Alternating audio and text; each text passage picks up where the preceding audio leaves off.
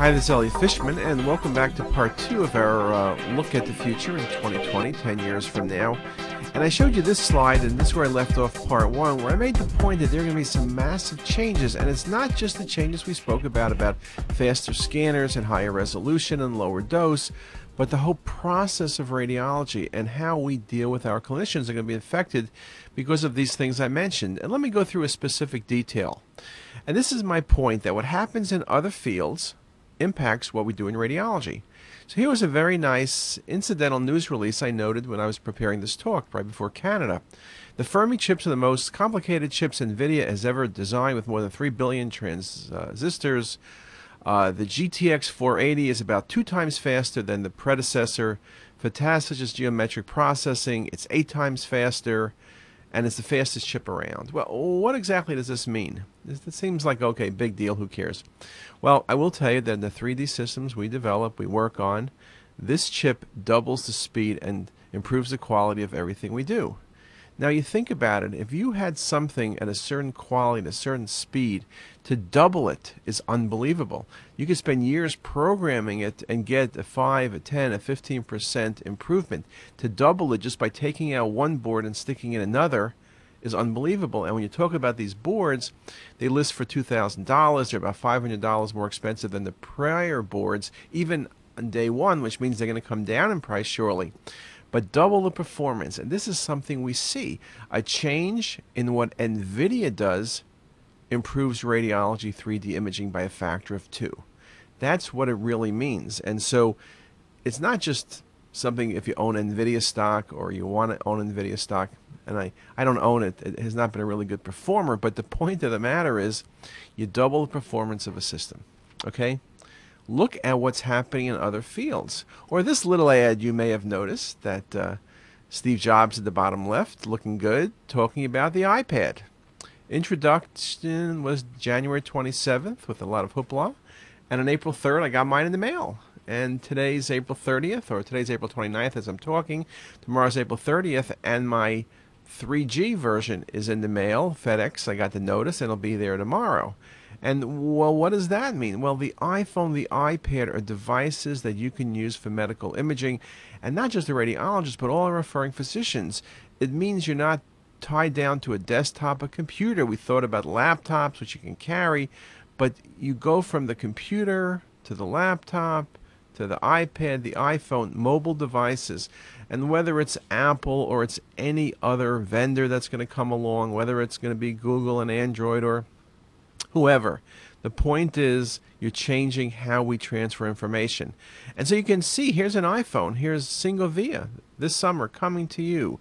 You look at the, your iPhone, you press the button, you get the patient list, you go, you pick out the case, and we can transfer images at the rate of a thousand in under 10 seconds. Think about your PACS system. You can do a thousand in maybe uh, 10 days. Our Imagion system, if I, if I had a thousand, the thing would start smoking, start spitting, and catch on fire and burn to the ground. So you're talking about fast, and then you go from there and you have 3D imaging, which you can then play with in real time by simply using these very nice controls. And if you want to look at the coronals and the sagittals or the axials, and you want to change the images and the display, it's something that you're going to do in real time. And as you're doing it on a phone. And will I read 100 cases a day there? No, but I can consult. I can look at images. Our clinicians can be in the hallway. Study was just done. You could call them up. You could send them an email. Look at this. You could ring them. You know, just how this will change, you really can't just imagine. Now, of course, the issue with an iPhone is you can say it's small, but the big advantage is in your pocket. Well, if you need a little bit bigger space, you go to your iPad. And so the iPad has everything, but it's bigger. It's fast. You can have 3G. You can have wireless, so it's low cost. But then you can have the images in full scale, high resolution images. So information is traveling. And it's not just this coolness factor, which it is pretty cool. I had my iPad. You walk around, you look super cool compared to the other people who don't. But hey, listen, what can I say? But the bottom line, really, it's a game changer we've got to be careful it doesn't change our game, and that is that every referring physician will now be carrying all their data around in their pockets, and all of their lab data, and the path data, and the clinical histories. 24 7, 365 access to information everywhere, anywhere, every time. I fly AirTran, I'm looking at my 3D images. Post processing tools are available beyond the boundaries of radiology. That's been happening on laptops, but now it's even on your phone. And then you've got to worry if everyone has everything, when do they need us? Why do they need us? And that is one of the big challenges because, you know, uh, I saw an article by Otha Linton a number of years ago when he was retiring, and Otha's has three careers since he retired, but when he left the ACR, he wrote this very good article that I read talking about the future of radiology. And I think his article was 50 years from now, what would happen. And he made the point that I'm making here that there's no doubt radiology will survive. His question was, will radiologists be the survive? Will radiologists be doing radiology or will somebody else be doing radiology? Maybe we're going to go back to the early 1900s or 1920s and 30s and 40s where radiology was done by surgery. So, what's the role of the radiologists in the year 2020? And where are we in this new department? Now, many radiologists, I mean, all of us, truthfully, would like things not to change. We would like things the way they are. Radiology is fun, you make a good living. Nothing changed, nobody would complain. But reality is that's not going to be up to us. Uh, and also, we're not going to be the ones who necessarily decide how things are going to look. Uh, you know, uh, we're the customers. We're going to ask the customers, and maybe we're the customers in one sense, referring docs are the customers in another sense. Steve makes the point that you can't ask customers what they want and then try to give it to them because by the time you build it, uh, they'll want something new. So, really, we need to look at what is it that we can do in this brave new world. So, things I can tell you what you shouldn't be doing. If you're sitting in a quiet room in the back of the department or somewhere else so not to be interrupted so you can create more RVUs per FTE, that may seem really cool and it may help you today, but boy, that is death. Avoid the scanning areas. Don't deal with the techs or other non RVU generating activities. That is a nightmare. You will become obsolete. One of the key things for all of us in terms of technology is we need to be the experts in technology if you're not sitting by the scanner enough times or speaking to the techs or fixing your protocols or making everything better, you're going to be uh, in, in, a serious problem. Also, if you spend as little time as necessary to get your 50 CME credits, it's easy to do. You can fill out all these forms and answer questions. Do the minimal. Doing the minimum is great because, you know, we all know that we wouldn't want to spend too much time doing radiology. There's so many other things to do in life. Well, I can tell you that if you do the minimum, uh, it's going to come back to kick you in the butt.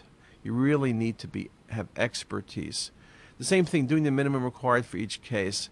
I don't think so. I think that's really uh, when you take radiology and you make it into a commodity. One of the biggest dangers we talk about is radiology being a commodity. There's websites now you could sell, you could buy, you know, 10,000 plain films, 10,000 CTs to the lowest bidder if you're just reading the films and it's just bang bang bang bang bang and it's just you know making uh, you know making the yogurt or something uh, making ice cream cones uh, you know your value is going to decrease. I mean you saw things in the last year where hospitals have taken groups and thrown them out. You know we, we can get thrown out. I mean it's not a trivial thing if hospitals which are going to be under extreme uh, conditions in terms of finances decide that they can do it cheaper and in their mind, it becomes to an administrator, oh, well, reading a CT is reading a CT. I don't care if their people are in a foreign country or they're in a different state or they're in the hills or in the oceans, whatever. If they can do it for 30 bucks and my guys are charging 60, I'll give it for 30 bucks. That's it. Well, unless you're providing added value um, and you, you become a commodity, and commodities never, you don't want to become toilet paper or tissues or. Uh, pencils. You don't want to become that. I think radiology needs to be aggressive. We need to be involved in this personalized radiology. And what I mean by personalized radiology is we need to be in charge of the process, the right selection of tests for the individual patient. When we have the right test, we need to perform it as well as possible on the best equipment possible. We need to interpret it correctly, understand what that information means, and get that back to the referring physician. Now, the iPhone could be our friend or our enemy. I said the problem with an iPhone might be, or an iPad, everyone else is a radiologist. People think they got images, they're a radiologist. But on the other hand, is if we use that networking to get the information back to them quickly, document what we can do, what should be happening with the patient, then I think all of those things, those faster networks, become our friends. I think radiologists need to be more aggressive in providing services and be more recognizable within our own enterprises. Uh, again, uh, in the old days of radiology, we had all the films. We had a film library. We controlled the films. Nobody could find the film without us. The truth is, we sometimes couldn't find the films, but nevertheless, we had the films. Well, people had to come down and we went over with them. We knew all the docs. They knew you. They may like you. They may not like you, but they dealt with you. Now they don't have to come down to radiology. Residents go through their four years of internal medicine training and never walked into a radiology department. They never filled out a form to request a film or dealt with a radiologist. Because of the limited work week, they don't do radiology rounds like they used to. You remember the old days, and they'd come down and look over a case, and then another group would come down in many ways, it drove you crazy. I remember the first PACS articles, which said that with PACS, 95% of consultations go away. Wasn't that wonderful? Well, I thought, you know, the only thing worse than being annoyed or being bothered, quote unquote, by 10 groups of people coming down to look at cases would be if nobody came down. The biggest danger to me is not being bothered, quote unquote, but not being bothered. That's the worst of all worlds. If nobody wants you to go over cases with them, you got to think for a second what does that mean? They don't need you. So being needed and being part of the process indeed becomes very critical. So is this change going to be easy? Um, I give you four different answers. No, uh, truth is not going to be easy, and no way, not a chance. It's just not going to be as simple as we would want it to be. I think there's going to be some rough going. Uh, there's so many challenges looking forward that we don't control. The government can decide to cut our reimbursement by 25%. They can do that in two seconds, and we have very little to do but complain. And the ACR and all those organizations are trying to do things about it. But at the end of the day, political decisions often aren't done with a lot of logic. Um, on the other hand, my philosophy is you can uh, go with the Mick Jagger philosophy. You can't always get what you want, but if you try sometimes, you'll get what you need. And that's probably going to be the best philosophy I can leave you with. That really, uh, it's hard to predict what's going to happen. Um, there are many changes that we don't know about. There are many changes that can, you know, maybe they're going to figure out some genetic markers that you won't need imaging. That that's the biggest you know, a lot of work being done in that. We need to figure out how to adjust in terms of molecular imaging. We need to figure out how to adjust in terms of the whole radiation issues and things we are working on. And uh, we recognize also that we can take advantage of many of the different techniques and skills that will be coming along. So, hopefully, am I right? Am I wrong? I don't know. Hopefully, we'll all get together in 10 years and discuss this and continue to argue about it, and we'll see what we predicted correctly and what we predicted incorrectly. And there's no doubt, it's a great quote. I like this one. Life is like a dog sled team. If you're not the lead dog, the view never changes. So, my advice is get out there, try, move forward. You're not always going to be right, and sometimes you're going to look really dumb. On the other hand, is if you sit back, all you're seeing is some other dog's butt. And with that, uh, have a great day.